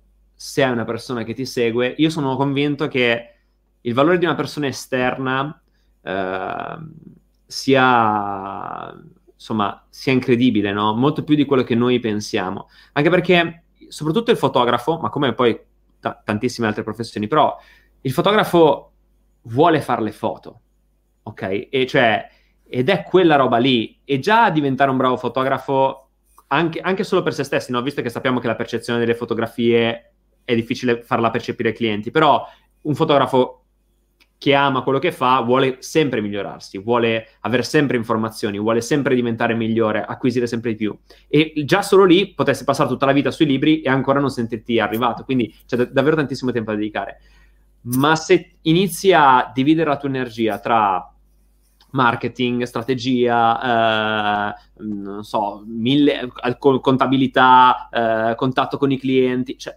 diventa un delirio, diventa davvero un delirio. E, um, e, avere una persona appunto esterna che ti dia qualche dritta, secondo me è fondamentale perché riesci in pochissimo a darti una direzione. E, ed è, insomma, insomma, si allinea tutto, le stelle sì, lo è, lo è, a patto che ci sia un uh, rapporto ovviamente di fiducia e che questo è un consiglio che noi diamo, è vero che nel proprio, nel proprio business non si può essere bravi a far tutto, non si ha tempo ah. di far tutto, anche noi in Tomura, insomma, voi vedete Laura e Tommaso, dietro ci sono... Eh, tante persone che ci aiutano a fare tutto quello che facciamo, perché ovviamente non si può essere specialisti in ogni cosa, eh, però sicuramente una persona che, che, che ti aiuta, ti, ti aiuta se, se, non altro a vedere dall'alto il quadro che hai disegnato. È vero comunque che un minimo l'imprenditore, quindi l'imprenditore, visto che tu hai un cappellino, ti farò l'esempio col cappellino, Vai. C'è un momento in cui abbiamo il cappellino del fotografo, quindi stiamo clic, clic, scattando, e c'è il momento dopo che abbiamo il cappellino dell'imprenditore. Sono due cappellini diversi, perché uno ama la fotografia, vorrebbe scattare sempre e basta, l'altro ci paga le tasse, deve pagare il fotografo che è andato a scattare e quindi ha una serie di problematiche in più. Quindi chiaramente eh, l'imprenditore dovrà più o meno avere un pochino idea di cosa si parla dal punto di vista marketing. Poi sicuramente una persona esterna ti aiuta ad andare in profondità, quindi chiaramente ah. non si richiede mai di essere tuttologi, però si richiede, secondo noi, eh, un attimino di entrare nel fango, no? sporcarsi le mani, capire di cosa sta parlando. E il motivo per cui noi invitiamo sempre tanto i fotografi a farlo è per un motivo che è intrinseco al quarto errore, eh, cioè quello di talvolta non essere, eh, non, di non avere una sinfonia eh, appunto eh, melodica, organizzata, piacevole, no? Molto spesso, che ne so, ci troviamo davanti a eh, fotografi che magari narrano il loro amore per l'arte, hanno tutto uno storytelling legato alla qualità e poi magari lo stesso fotografo che ti manda una serie di mail con delle scontistiche cattive al 50%, no? Quindi capisci che io dico sempre, ci sono dei meccanismi di marketing che scricchiano nelle orecchie, no? Come se noi avessimo eh, Chanel che domani lo troviamo al supermercato a 4,99 euro, sicuramente il cliente, noi come clienti ci domandiamo dove è la fregatura. Quindi ecco, il fatto di essere coerenti, di essere sinfonici, eh, è una cosa che deve essere vista in tutte le attività di marketing che poi andiamo a fare e in tutte le, le azioni, paradossalmente anche quando facciamo una fattura. È la stessa, insomma, lo stesso bisogno di coerenza. Assolutamente. Che, correggimi se sbaglio, è tipo la visione, at- le competenze T-shape, no? Quindi Bravissimo. conoscere Però un po' di tutto e poi andare lì verticale su uno, eh? Ci sono? Beh, Bravo. È esattamente, hai, hai azzeccato perfettamente il punto, cioè eh, la costruzione, ma a volte si va anche di pari passo, la costruzione di se stessi, de, de, del come mi formo, no? quindi decido appunto eh, T-Shape è, è, una modalità di, della gestione della conoscenza, quindi ho eh, una, una, T, nel, nel vero senso della parola, dove ho delle conoscenze orizzontali e invece le, le gambe sono appunto le conoscenze verticali. E poi diventa un pi greco, poi può diventare un pettine, questa è un po' l'aspirazione di tutti, e guarda caso per chi poi gestisce le cose un po' diciamo come one dimensional man o girl, è uguale, però è un buon approccio quello di incominciare a, che ne so, verticalizzarsi nel gestire, creare e capire come creare un sito web che funzioni. Bene, mi concentro su quello, uso le mie competenze, il mio piano di marketing, la mia attività marketing si concentrerà innanzitutto su quello. Poi magari costruirò un secondo step che mai potrà essere una, un profilo Instagram, ma però conoscerò le dinamiche di Instagram, avrò il tempo per starci, avrò il tempo per relazionarmi, visto che comunque è un social e quindi richiede un costante tempo, una costante dinamica di, re, di relazione.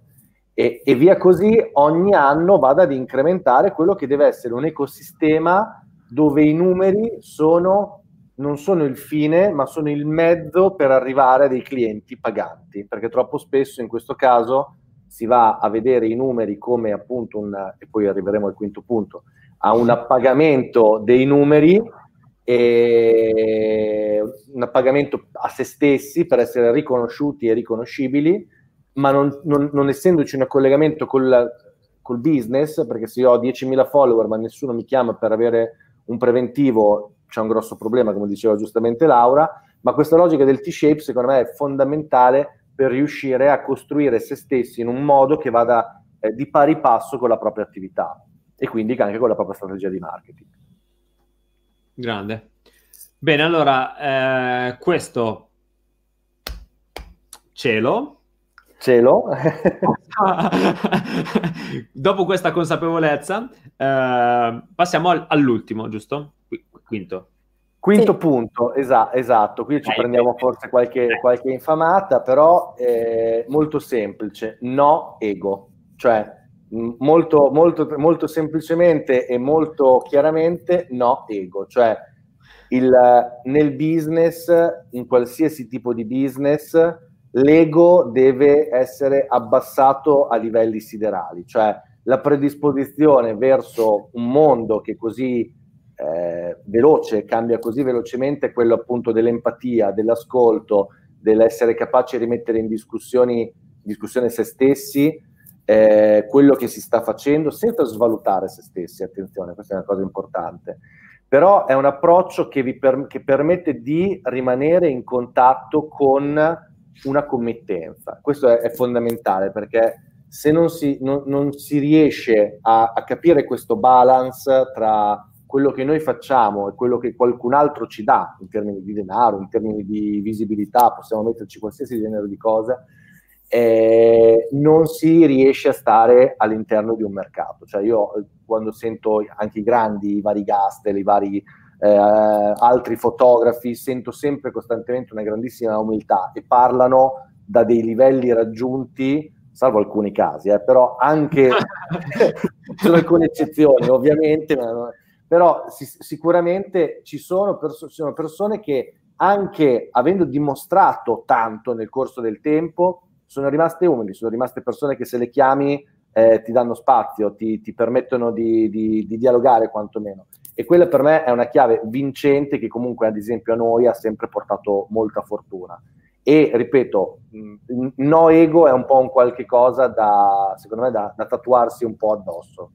Laura, vuoi aggiungere qualcosa anche tu?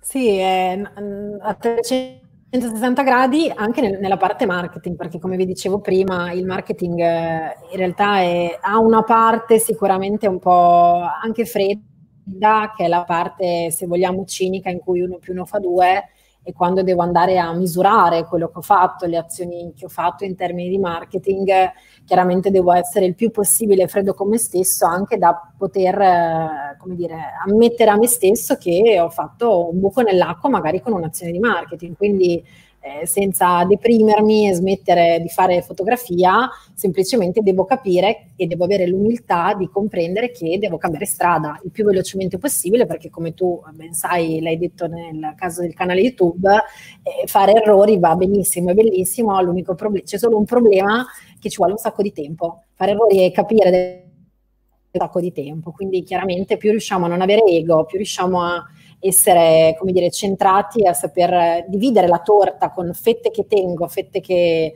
butto sostanzialmente, più riesco a migliorare e a ottenere risultati in termini di marketing. Quindi il no ego per noi è, come dire, in realtà ce l'abbiamo tatuato entrambi, eh? è una cosa che tuttora un mantra, devo dire. Appena uno dei due alza la cresta, l'altro arriva subito per abbassarla. No? Eh. E eh, vedi, anche questo deve essere in coppia. Ho due domande. Vai. Vai. Per allora, per, eh, per, entrambi, non so, poi alzate la mano chi vuole rispondere. Uh, il primo è, allora, qual è la giusta misura tra avere una strategia prima di cominciare, con però a volte c'è anche il problema che uno fa una sovrastruttura della strategia e dice no, c'è troppo da fare, allora non inizio neanche e l'iniziare della serie, vabbè, oh, senti, faccio questo primo passo. Qual è, come dire, la bilancia, no? Come, come riesce uno a bilanciarsi, come può fare per, per trovare eh, il punto di equilibrio tra questi due estremi? Allora, vado io, Tommy. Dunque, eh, la, misura, eh, la, misura, è la, il proprio termometro interiore, che sembra una risposta filosofica, in realtà non lo è. Cioè, nel senso che Um, il marketing in realtà non dobbiamo mai dimenticarci che è una scienza sociale che mischia, se vogliamo, economia e psicologia e questo secondo me è sempre una cosa bellissima che ci si dimentica. Quindi eh, la misura è veramente quello che vogliamo ottenere, co- co- qual è la nostra visione del mercato, eh, come pensiamo di migliorare il mondo attraverso quello che facciamo, no? che secondo me forse è il la parte più nobile per cui si fotografa, per cui in realtà a prescindere dalla fotografia si porta il proprio talento nel mondo, no? Cioè dentro, dentro di, di, noi abbiamo questa voglia di rendere il mondo un pochino migliore grazie a una cosa che diciamo facciamo. E la misura è quella cosa lì, quella cosa che ognuno di noi ha all'interno di, eh, di se stesso e, e chiaramente va un po' a braccetto tra eh, che ne so, eh, la, la, visione più romantica, la visione anche più tecnologica, perché il marketing lo vediamo, lo vedremo sempre di più con l'applicazione dell'intelligenza artificiale, insomma tutte le evoluzioni che stiamo sempre più vedendo e anche sempre tanta, sarà sempre più tecnologia. Quindi il limite è mm, come, come è la sinfonia che suona bene nelle nostre orecchie. Per me magari i tool sono una sinfonia per te perfetta e magari tu preferisci Chopin, no? Eh, il match, quindi la riprova, ce l'abbiamo quando quello che immaginiamo, quindi la nostra visione unita agli strumenti che mettiamo in campo per raggiungere un obiettivo, incontrano l'interesse di una potenziale committenza che è disposta a pagarci o comunque insomma a riconoscerci un valore, eh, prima di tutto non monetario, ma poi ovviamente anche monetario se decidiamo di farlo come lavoro e, e sulla base di quello si, eh, si procede devo anche dirti che ehm, è, è, comunque molto normale fare errori, cioè anche nel momento in cui eh, ci si affida a qualcuno, anche nel momento in cui lo si fa da soli, passare attraverso la dinamica dell'errore ti consente, ovviamente magari non di fare errori enormi, questo sì, però comunque ti consente di aggiustare il tiro, e, e, quindi una cosa che ad esempio trovo sui giovanissimi fotografi e che magari per, per il fatto proprio di, di, essere ad esempio nati proprio comunque in, in, un'epoca un po' diversa rispetto a chi fa già fotografia da, da tanti anni, perché in Italia soprattutto ci sono eh, studi fotografici che hanno 30-40 anni, quindi insomma qualcuno tocca anche i 50 anni di, di storia fotografica, addirittura noi abbiamo un cliente che è la quarta generazione di fotografi, per darti un'idea, quindi chiaramente lì magari hai tante sovrastrutture e invece i giovanissimi da questo punto di vista sono molto freschi. E, però ecco, sicuramente partire con uh, il sogno unito a un po' di programmazione sicuramente ti permette di trovare prima il balance migliore per esistere sul mercato senza come diciamo noi, senza fare troppi fenomeni, perché alla fine non serve mai, no? Basta sempre meno, una cosa certo. che diciamo, no? okay, Basta sempre la propria misura. Sì. Eh, allora t- tengo la seconda domanda per te, Tommaso. Vai. Sei carico? Abbastanza, dai, non c'è mai. Okay, allora, uh, io sono d'accordissimo sul discorso dell'ego, come sono d'accordissimo sul discorso dell'autostima. Il problema è che anche qui ci sono due estremi. Da una parte c'è l'ego smisurato e dall'altra c'è la sottostima smisurata, no? Cioè, alle volte, come dire, la mancanza di ego potrebbe trasformarsi in uh, una mancanza di autostima, ok? Eh, uh-huh. Una carenza di autostima. Quindi, come si capisce e come si bilanciano questi due aspetti, no? Quando si capisce che si è al centro o comunque, insomma, piuttosto bilanciati e come fare a bilanciarsi, ecco. Che è una domanda Guarda, più di psicologia che di marketing, eh, però... Sì, è una domanda molto complessa, quindi non, non, mi sento di dare una risposta universale perché non, non, ho, cioè, non è che non ho le competenze, non, è, non mi piace come approccio. Posso dire mh, quella che è la mia di esperienza, di come io e Laura abbiamo gestito questo rapporto che esiste anche al di fuori eh, della fotografia, perché anche noi ci occupiamo di certo. consulenza, ci occupiamo di formazione, ci occupiamo di strategia, quindi quanto vale una strategia? Può valere un euro, 5.000 euro, può valere 100.000 euro. Eh, parliamo di, di, di, intangibile, quindi la banana di Catalan l'hanno venduta mi sembra a 120.000 euro, li vale, non li vale? Eh, mh, dobbiamo pre- prendere da un, altro punto di, da un altro punto di vista, cioè quanto eh, io sono in grado di sostenere un determinato prezzo, un determinato progetto, perché è un po' come il discorso di prima, cioè se io ho un'urgenza e ho un bisogno, è ovvio che ci sia il marketing, ci sia l'organizzazione, il senso di responsabilità nel comprendere che una partita IVA eh, è una responsabilità verso te stesso, verso chi ti sta vicino, per tutta una serie di motivi ma però dall'altra parte dobbiamo anche ricordare, quindi c'è bisogno dall'altra parte di ogni tanto lasciarsi andare, ed è giusto che sia così.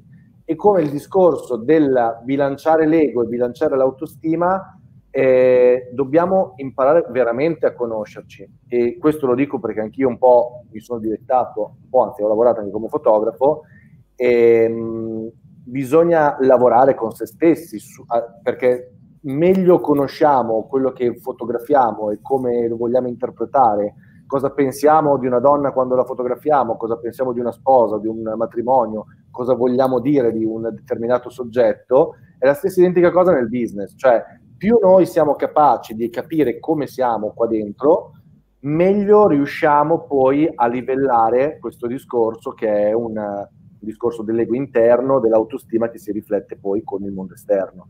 E, e ultima cosa, eh, non esiste sul, sui bisogni, su, quindi oggi sono, tutti, tutti, i bisogni sono monetizzabili, no? E nel momento in cui c'è una persona che è disposta a pagare tutto quello che eh, dobbiamo fare a livello imprenditoriale è capire che noi possiamo fornire un servizio a una persona che se è disposta a pagare noi potremo farci un business in maniera etica, morale ovviamente, però quindi in un rapporto dove l'autostima lentamente lascia spazio all'imprenditorialità. Bello. Grazie. Prego.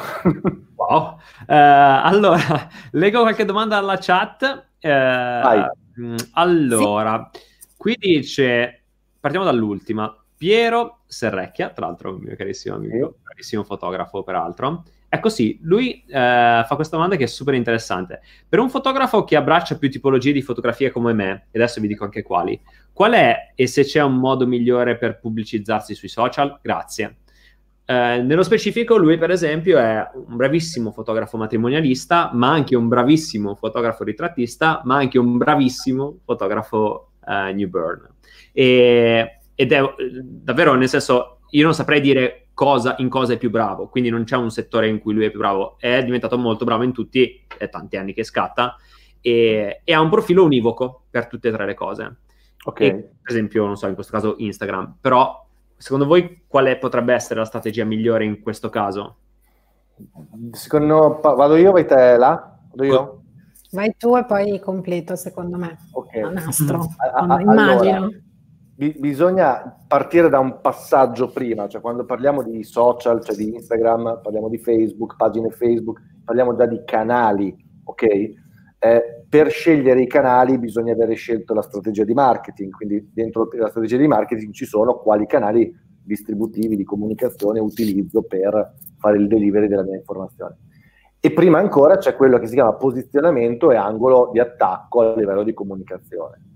Quindi bisogna sostanzialmente capire quali sono le logiche di brand, o come devo, voglio posizionare il mio, il mio, il mio nome, in questo caso Piero, se non ricordo male, quindi come voglio posizionarmi, per che cosa voglio essere conosciuto sul mercato, per che cosa voglio, quali tipologie di clientela voglio acquisire e poi quando è chiaro questo, l'utilizzo dei canali viene di conseguenza. Faccio una sintesi da prendere, chiaramente sarebbe tutto da valutare, però nel momento in cui ho tre canali avrò tre audience di buyer persona, se si torna lì, tre Instagram, che saranno molto diverse. Da una parte avrò le mamme, da un'altra parte avrò probabilmente delle coppie, poi non ricordo il, il terzo target. Matrimoni. Eh, ah no, scusami, matrimoni, eh, newborn e ritratti. Ritratto. Quindi avrò tre, avrà tre target eh, leggermente diversi. Nulla mi vieta di fare invece un'attività di personal branding, qui Laura è fortissima, quindi magari dopo dai un accenno anche tu, o, quindi con un profilo Instagram incentrato su di me, su uno storytelling, sulla, su una capacità di emozionare, che, sia, che possa dialogare con tutti e tre i target e poi dopo tutto quello che invece riguarda la mia fotografia, il mio portfolio, eccetera, eccetera, eccetera, li butto dentro al mio sito dove la gente va per acquistare. Ecco come già può essere rivoluzionata la questione, perché dall'altra parte, ragazzi, comunque avere tanti profili Instagram è un lavoro che costa un sacco di tempo. Madonna. Già averne uno, cioè già ti sfianca quello, tenerne uno fatto bene, figurati Adesso, due o tre. Chiaramente è un'idea buttata lì giusto per capire certo, un certo. po' il principio. Eh. Però super interessante. E tra l'altro è interessante anche, come dire, uh, promuovere l'idea che un fotografo debba saper comunicare non solo con la fotografia. Quindi Okay. Hai centrato un punto, secondo me, assolutamente importantissimo. Ma tieni presente che la, eh, il fotografo produce immagini o per esigenza personale, quindi per raccontare qualcosa di sé, del mondo e quant'altro, o per committenza, quindi eh, non, eh, le aziende, cioè noi non, non produciamo fotografia, noi utilizziamo la fotografia e la comunicazione visiva per comunicare la nostra attività. Quindi un fotografo ha un altro cortocircuito che spesso usa solo l'immagine che ha prodotto per un altro come veicolo della propria comunicazione, quando invece si potrebbe veramente fare molto di più e il risultato della fotografia realizzata per committenza, per una committenza, potrebbe stare tranquillamente su un sito all'interno di un portfolio. E, e, e spesso invece vediamo tantissimi eh, fotografi di qualsiasi settore, di qualsiasi genere, che usano Instagram esclusivamente come un, un ulteriore portfolio fotografico. Io credo che un Instagram, per la potenza che ha, per la duttilità che ha, per tutta una serie di fantastiche funzionalità che ha, può essere utilizzato in una maniera incredibile, anche qui mettendo da parte un attimo l'ego di far vedere la propria immagine, il proprio risultato e iniziando a raccontarsi, che è molto più affascinante. Vero. Uh, Aggiungo solo una cosa, se posso, certo. ehm, legata più proprio su quella domanda che ci fa Piero, che ringrazio per la domanda, ehm, che più legata proprio alla parte eh, strategica commerciale. Cioè molto spesso noi eh, pensiamo che se facciamo tre tipologie, ad esempio come nel suo caso di fotografia, io abbia bisogno di nuovi clienti per ciascuna di queste tipologie di fotografia. Quindi eh, la logica di pensiero è metto su un social tutto, così insomma eh, da qualche parte io arrivo. Aspetta, Invece, l'espressione ndokoyo koyo. Bravissimo, hai preso appunti, la grande strategia del docoio coio. Ma in realtà eh, non, non, c'è un errore in questo, nel senso che è abbastanza logico come pensiero, quindi ci sta. Certo. Quello che ad esempio inviterei a fare a Piero è di capire qual è eh, la tipologia di sequenzialità, se c'è nel suo vendere dei servizi a queste tipologie di persona, no? Perché magari paradossalmente lui potrà diventare fortissimo o potrà essere fortissimo, adesso chiedo Vegna, non conosco esattamente il suo lavoro, però sulla fotografia di matrimonio e, e poi magari la fotografia di ritratto, la fotografia newborn, perché magari la, la, la, donna dopo che si è sposata, esempio, lui nota che le, don, le, le, sue spose poi dopo qualche mese o qualche anno diventano le sue potenziali clienti o le sue clienti per il newborn, ad esempio. Quindi tante volte si pensa di dover portare, si dice in gergo tecnico, in front-end, quindi davanti tutto quello che faccio, mentre invece non è così. Cioè quando io eh, vado sul sito banalmente della Apple, ma solo perché lo conosciamo tutti, io in front-end ho la cosa per cui in quel momento la Apple mi sta proponendo un servizio o, o, poi avrò di solito in alto la mia bella fascia di scelta. Quindi eh, nel caso specifico analizzare anche come acquista un potenziale cliente mi aiuta tantissimo. E, e mi aiuta tantissimo per la strategia di vendita, che non è la strategia di comunicazione, anche perché ricordiamoci che per qualsiasi azienda, grande o piccola che sia, costa sempre di più in termini di marketing, fatica e investimento acquisire nuovi clienti piuttosto che vendere a dei clienti che abbiamo già. Questo è Era, sì, sì. quello che volevo consigliare. Bellissimo, Ero, volevo dirlo io, ma mi ho anticipato. Eh, ho detto no, anche perché effettivamente, però mi ho anticipato, niente, quindi non so più cosa dire. Eh, no, niente, figurati, welcome. Eh, tra l'altro, Mirko Salvadori dice, domanda, per chi sull'argomento marketing sta messo anche peggio di Michaelino? Allora, a parte che non sto messo peggio, cioè non sto messo male sull'argomento marketing, chiaro, chiaro, no, perché volevo dirlo. Uh, avete qualche consiglio su come approcciarsi ed iniziare a studiare e imparare le basi della materia? Allora, eh, vai. Non so se volete rispondere, se no... Pari e dispari, Tommy. Vai, no, prima ho cominciato io, questa è tua, dai, è giusto... allora, eh, Mirko, mh, mm, potremmo consigliarti miliardi di libri e se vuoi possiamo darti una lista infinita eh, che ti parlano di teoria. E realisticamente parlando, se lo desideri, noi abbiamo tutta una serie di credo saranno ormai diventate una sessantina di ore completamente gratuite nei nostri podcast, podcast su Spotify eh, o all'interno della nostra community in cui approcciamo il marketing unendo parti teoriche eh, legate già al mondo della fotografia, quindi eh, forse ti può essere un po', un po di aiuto. Ehm, dillo, dillo come si chiama il podcast. A parte Marketing... che lo linkia, lo, okay. lo, linkiamo anche qui sotto, però ecco.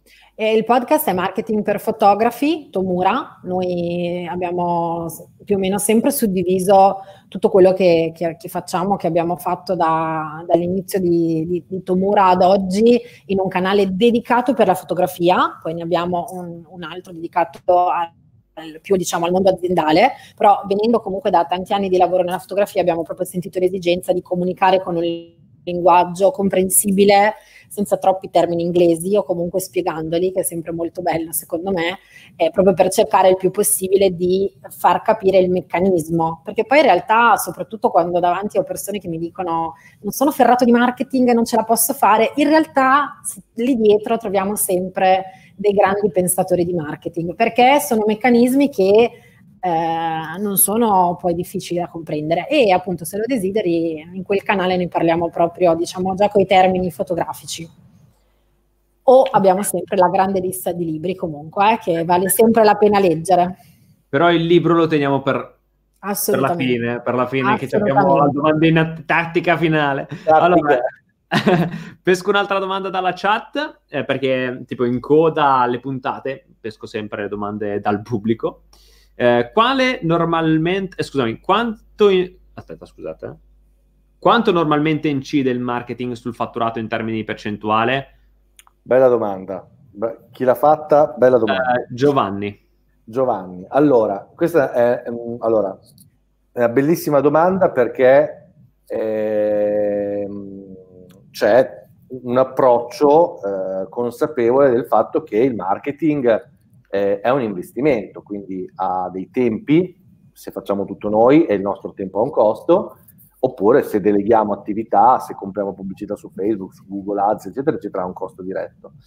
Allora, dare una risposta che come al solito sono linee guida da prendere come tali, però bisogna fare un po' di differenze eh, di approccio, nel senso che eh, un'attività, un libero professionista che ha appena aperto la partita IVA naturalmente dovrà investire di più del proprio fatturato perché deve, è in una fase in cui deve crescere, deve aggredire il mercato, deve mh, farsi spazio all'interno di, cioè, tra altri competitor che sono sul mercato e quindi è normale che debba in un qualche modo esporsi di più. Normalmente in una fase di startup si arriva anche a spendere un 20% del proprio fatturato. Questo in una fase di startup. Poi via via si va a calare, quindi eh, nel momento in cui magari ho una fase di assestamento eh, dove inizio ad avere una continuità di richieste di contatti, dove mh, mm, inizio ad avere eh, clienti che ritornano, quindi magari immagino una fotografia di famiglia, quindi acquisisco per un matrimonio, poi mi tornano per, per il ritratto, eccetera, eccetera, eccetera. È chiaro che allora posso anche abbassare tranquillamente, arrivare a un 10%, le attività strutturate invece che magari hanno un po' di tempo, sono sul, presenti sul mercato da un po' di tempo, che hanno un po' di consapevolezza a livello marketing, magari spendono normalmente un 3, un 4% del loro fatturato. Questo chiaramente sono linee guida indicative per capire quanto costa il marketing. Ok, cioè, da prendere ovviamente, come al solito diciamo, non esistono eh, soluzioni eh, globali a problemi individuali. Questo quindi ogni volta bisogna andare a vedere nel dettaglio chi si ha davanti e la realtà che si ha di fronte. Però tendenzialmente queste sono linee guida abbastanza attendibili. Spero di aver risposto. Sì, sì, hai chiuso peraltro con una frase bellissima. Potrei tatuarmi io quella. Eh, eh questo è il nostro frasi... mantra, Michael. Eh, vabbè, poi anche, anche, anche, perché in, in, questa intervista non ti abbiamo ancora detto che io e Tommaso in realtà siamo due mega critici di marketing, no? Quindi diffidiamo un po' da tutte quelle che sono le, appunto, le soluzioni da guru che ti faranno diventare ricco entro sette giorni. Per mm. cui questo è veramente per noi un via, insomma, che sentiamo veramente tanto. Beh, sì, che credo che sia quella vincente, perché al di là degli obiettivi che possono essere diversi, poi una persona è diversa e quindi eh, c'è proprio un modus operandi che va costruito su, su, sulla persona. È, sì. è incredibile. Comunque, eh, prima quando parlavamo di Piero e del fatto di raccontarsi, mi era venuta in mente una scintilla che poi non ho approfondito e però che volevo approfondire adesso, di quanto sia davvero importante eh, far passare poi i tuoi valori, eh, la tua filosofia, non solo di fotografia, ma anche di vita, no? Perché io credo che eh, proprio perché un cliente non riesce spesso a capire la differenza che c'è tra una tua fotografia che tu reputi bellissima e quella di un'altra che magari non lo è, però credo che invece passi molto la tua filosofia di vita, i tuoi valori, il tuo modo di empatizzare, cioè questo credo che sia fondamentale e raccontarsi attraverso i social invece che solo fare mera vetrina delle proprie opere migliori sia la chiave di volta per eh, comunque creare una relazione. Questo non vuol dire che acquistino da te, però comunque creare una relazione sul lungo termine credo che sia sempre una delle strategie migliori, correggetemi se sbaglio. Sei nel giusto. Assolutamente. Beh, sì, è nel sì. giusto anche perché conoscendo il cliente eh, tirando fuori quelli che sono i propri valori, quello che spesso ci, poi ci dicono i nostri clienti, noi eh, lo vediamo e ci crediamo perché sappiamo che è così, molto spesso sai non si vende e quella è la cosa bella, cioè attenzione, non, non si vende nel senso che non si ha risultati, ma non si ha la percezione di vendere.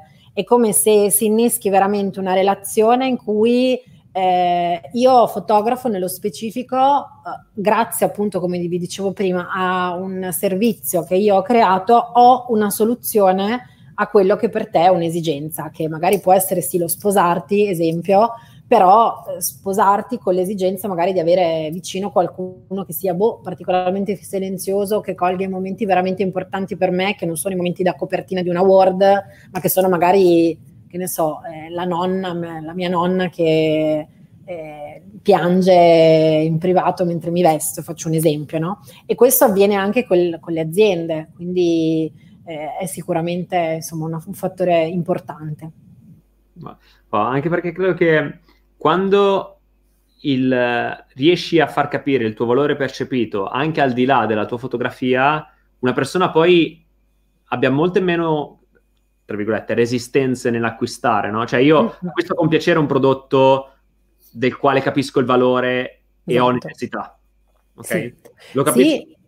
lo acquisto mo- con molto meno voglia se invece non, sono lì sul tavolo e devo soltanto scegliere quello che o ha il prezzo più basso o dal sì, mio punto di vista gusto personale del martedì mattina in preciclo eh, scelgo, sceglierei così, giusto? Sbaglio? Sì, e, e in più, no? Ha fatto, scusa Tommy, ti rubo un attimo la parola, forse voglio rispondere perché voglio dire una cosa importante per tutti eh, cioè quando io eh, riesco ad avere una relazione di questo tipo con un potenziale cliente e, e, magari si presentano dei problemi, perché i problemi si presentano nella vita, nel lavoro di tutti, questo cliente avrà eh, molto probabilmente la tranquillità, la serenità anche di dirmi cosa non è andato bene.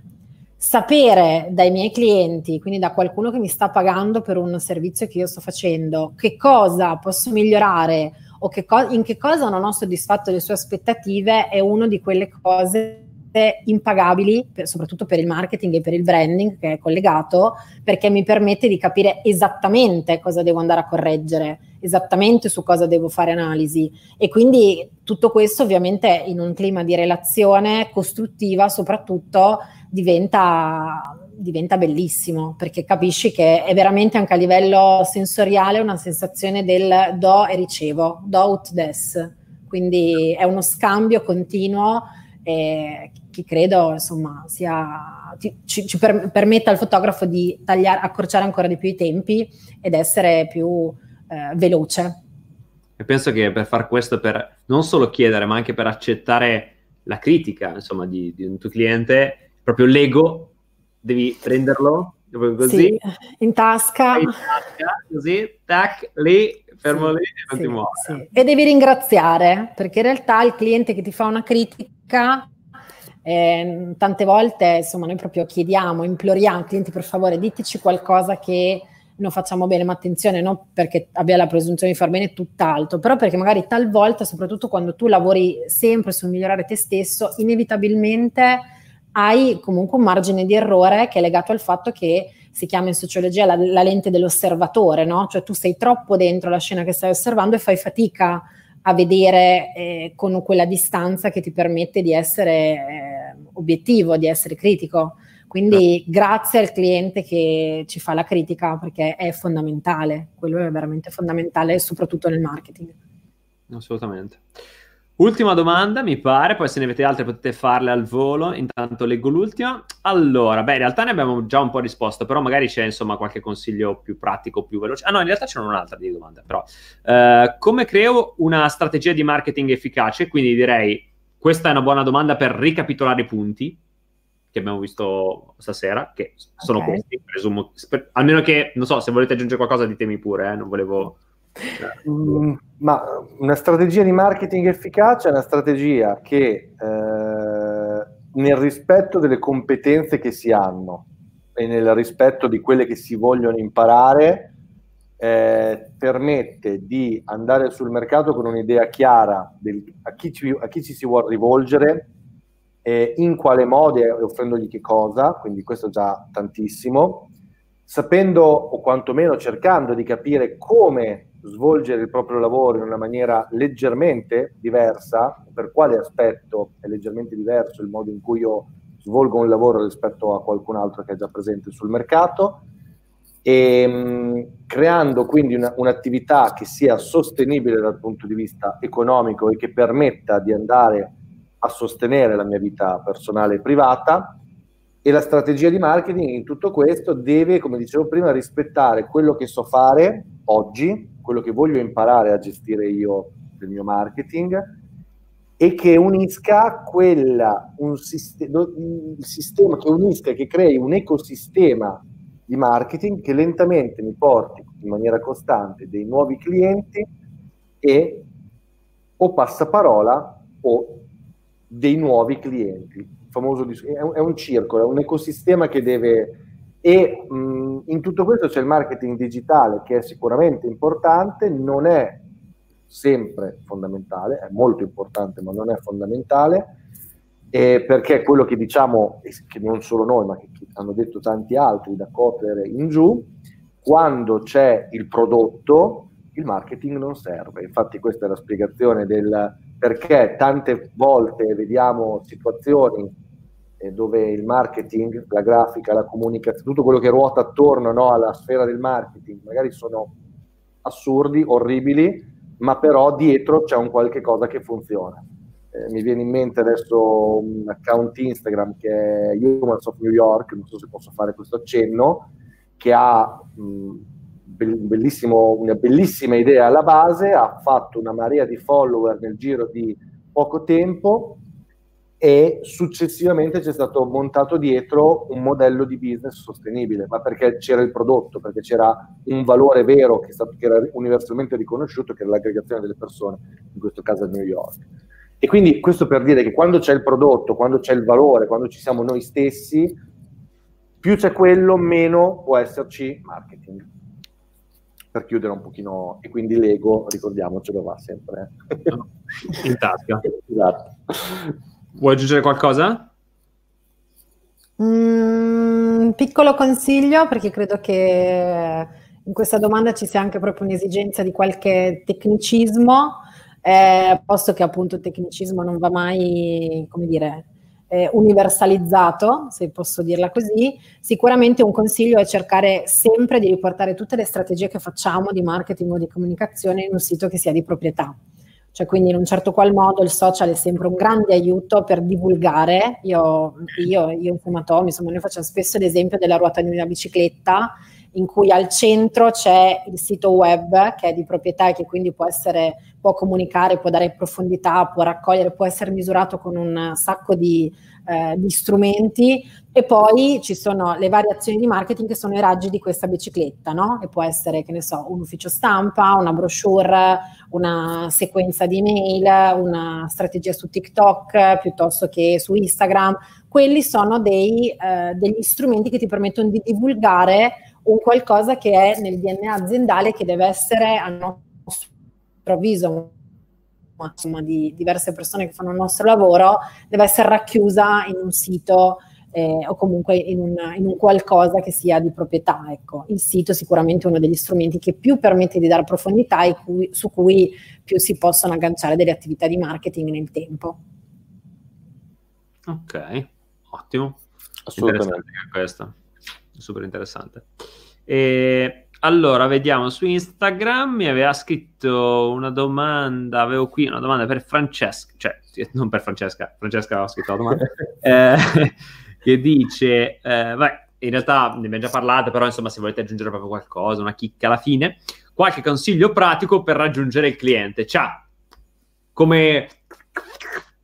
Qualche, eh, eh, dipende dal mercato, dipende sicuramente una chicca pratica è una delle tante che si possono dare, capire se questo cliente per quel tipo di servizio che noi proponiamo eh, ha, una, ha un bisogno latente o consapevole. Già questo è per il marketing una grandissima spaccatura tra bisogno latente e bisogno consapevole e, e, questo definisce tantissimo la nostra strategia. Il bisogno latente lo generiamo con l'advertising, lo andiamo ad intercettare quando no, ci arrivano le sponsorizzate e ci tempestano e, e, lentamente intercettano ogni tanto determinate cose che abbiamo nella pancia e il bisogno consapevole è quello che noi andiamo invece a ricercare su Google, no? quindi quando andiamo a fare gli intenti di ricerca. Già comprendere il nostro cliente in che modo si muove verso i nostri servizi ci permette di capire a che cosa dare priorità in termini di strumenti, sito web, social, advertising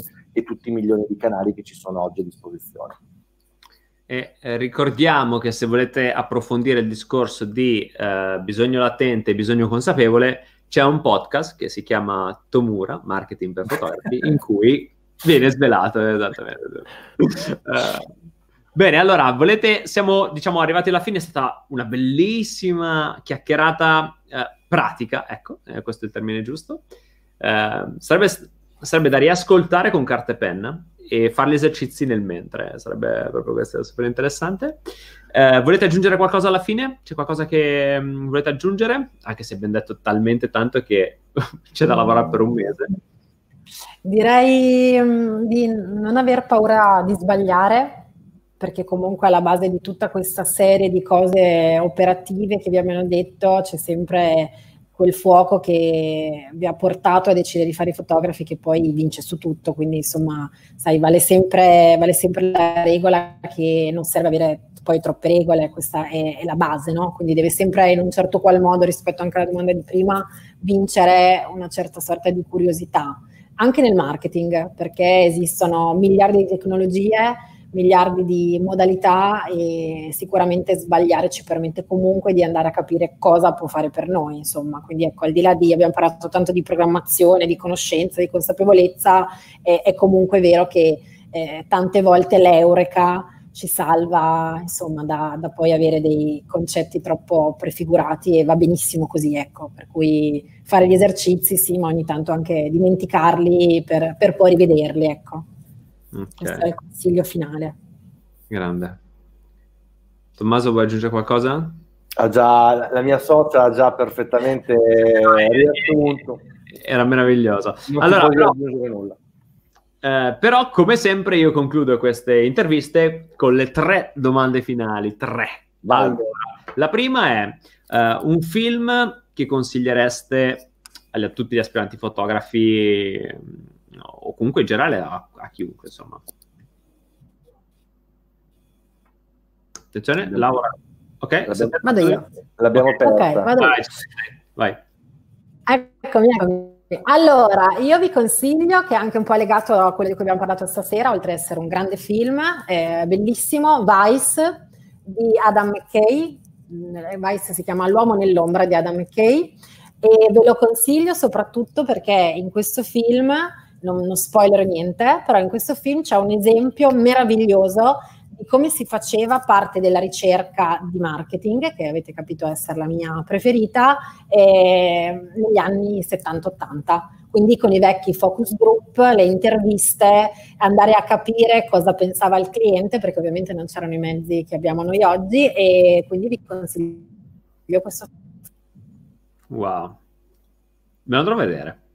Eh, molto bello, molto molto bello.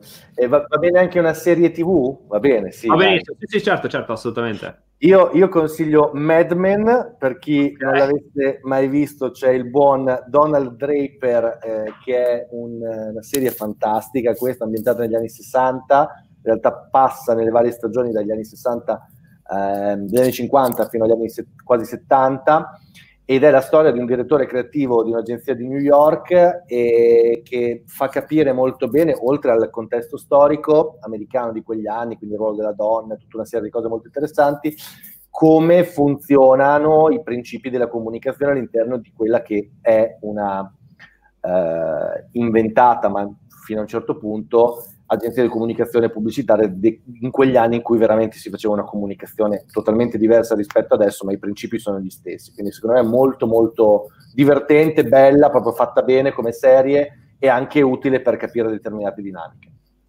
Bello. Uh, passiamo al libro. Libro che consigliereste a tutti gli aspiranti fotografi?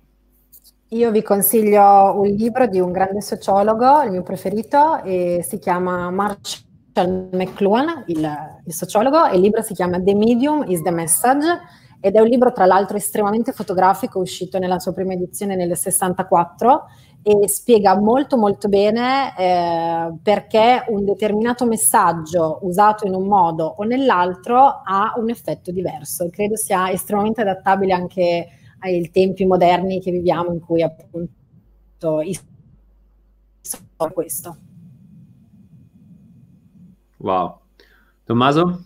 Io invece vado su una roba più ma- materiale, eh, esatto, no, è una, molto importante legato al discorso autostima, rapporto col denaro, il prezzo, tutto questo discorso qui. Vai, vai. Chi voglia fare l'imprenditore o lavorare è Padre ricco, Padre ah, povero, sì, che è un must, è un best seller insomma, di Kiyosaki, quindi cioè, secondo me è una, un must have da, da leggere almeno una volta nella vita che crea, è, è, stato uno dei primi che ha creato un po', o ha spiegato in una maniera un po' normale, alla portata di tutti, eh, il rapporto col denaro e tutto quello che ne consegue. Secondo me è molto molto utile. È il primo libro di tanti. Cioè, nel mm. senso, tante persone iniziano con quel libro, perché detto così non si capisce. Sì. no, io ho fatto, la, ho fatto, la, scelta facile, poi dopo in realtà no. magari facciamo tra un anno l'altra intervista, l'altra level, level, up, level up. Esatto, esatto. Eh, no, no, però è interessante, interessante. Yeah, anch'io ce l'ho nella mia libreria. E, ehm, vai, adesso l'oggetto sotto i 10 euro, chiudiamo con questo. Allora, il mio oggetto sotto i 10 euro l'ho trovato molto carino a 2,98 euro eventualmente, quindi okay. ho, anche il, ho verificato il prezzo perché avevo dei dubbi.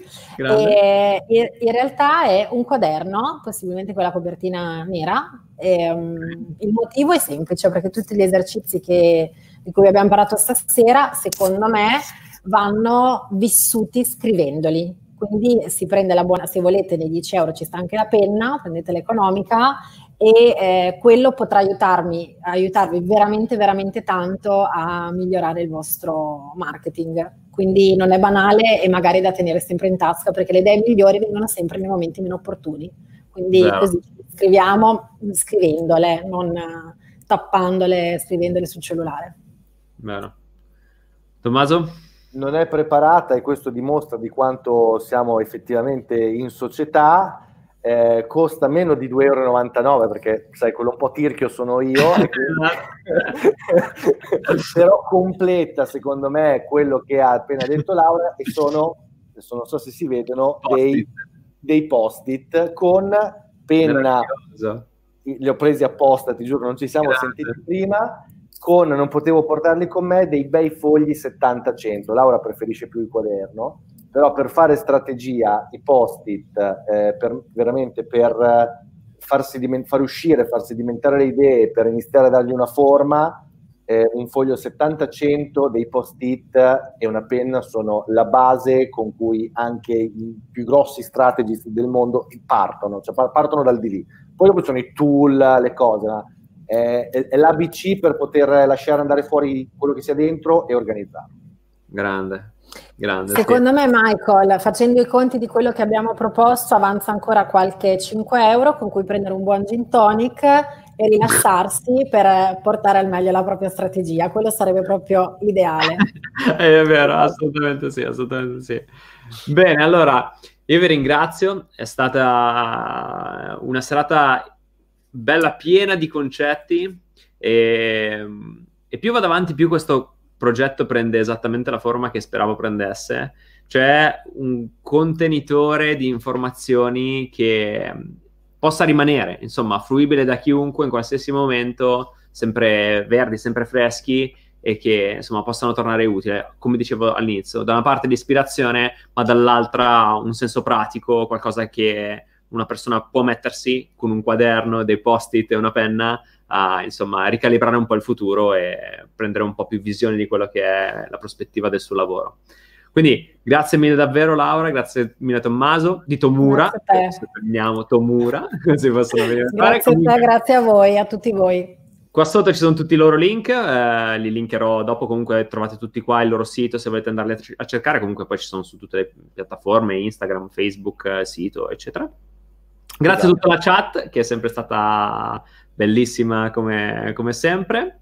E davvero grazie di cuore, ragazzi. Grazie a voi, grazie a te, Michael. Grazie a voi tutti, grazie. Buonasera. Ciao, ciao, ciao, ciao. ciao.